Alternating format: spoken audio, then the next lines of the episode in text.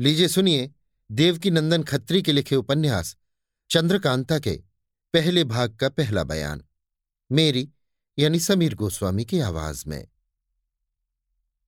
शाम का वक्त है कुछ कुछ सूरज दिखाई दे रहा है। सुनसान मैदान में एक पहाड़ी के नीचे दो शख्स, वीरेंद्र सिंह और तेज सिंह, एक पत्थर की चट्टान पर बैठकर आपस में बातें कर रहे हैं। वीरेंद्र सिंह की उम्र इक्कीस या बाईस वर्ष की होगी। ये नौगढ़ के राजा सुरेंद्र सिंह का इकलौता लड़का है।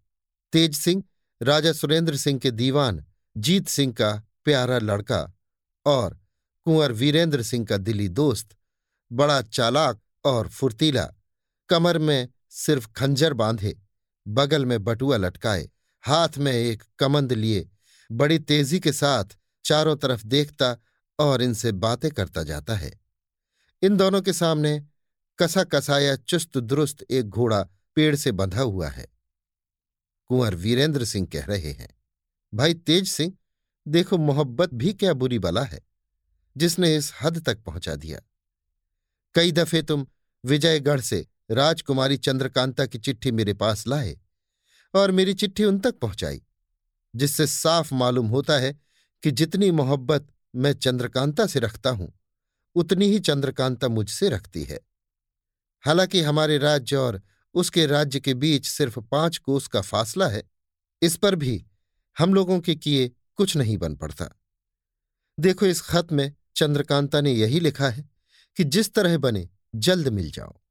तेज सिंह ने जवाब दिया, मैं हर तरह से आपको वहाँ ले जा सकता हूँ, मगर एक तो आजकल चंद्रकांता के पिता महाराज जय सिंह ने महल के चारों तरफ़ सख्त पहरा बैठा रखा है।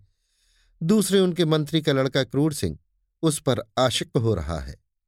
ऊपर से उसने अपने दोनों अय्यारों को, जिनका नाम नाजिम अली और अहमद खां है, इस वक्त इस बात की ताकीद कर दी है कि बराबर वे लोग महल की निगहबानी किया करें, क्योंकि आपकी मोहब्बत का हाल क्रूर सिंह और उसके अय्यारों को बखूबी मालूम हो गया है। चाहे चंद्रकांता क्रूर सिंह से बहुत ही नफरत करती है और राजा भी अपनी लड़की अपने मंत्री के लड़के को नहीं दे सकता। फिर भी उसे उम्मीद बंधी हुई है और आपकी लगावट बहुत बुरी मालूम होती है। अपने बाप के ज़रिए उसने महाराज जयसिंह के कानों तक आपकी लगावट का हाल पहुँचा दिया है और इसी सबब से पहरे की ये सख्त ताकीद हो गई है। आपको ले चलना अभी मुझे पसंद नहीं, जब तक कि मैं वहाँ जाकर फसादियों को गिरफ़्तार न कर लूँ।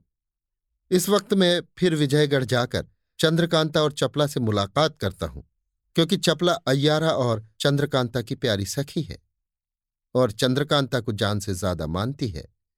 सिवाय इस चपला के मेरा साथ देने वाला वहाँ कोई नहीं है। जब मैं अपने दुश्मनों की चालाकी और कार्रवाई देखकर लौटूं, तब आपके चलने के बारे में राय दूँ। कहीं ऐसा न हो कि बिना समझे बूझे काम करके हम लोग वहाँ ही गिरफ़्तार हो जाएँ।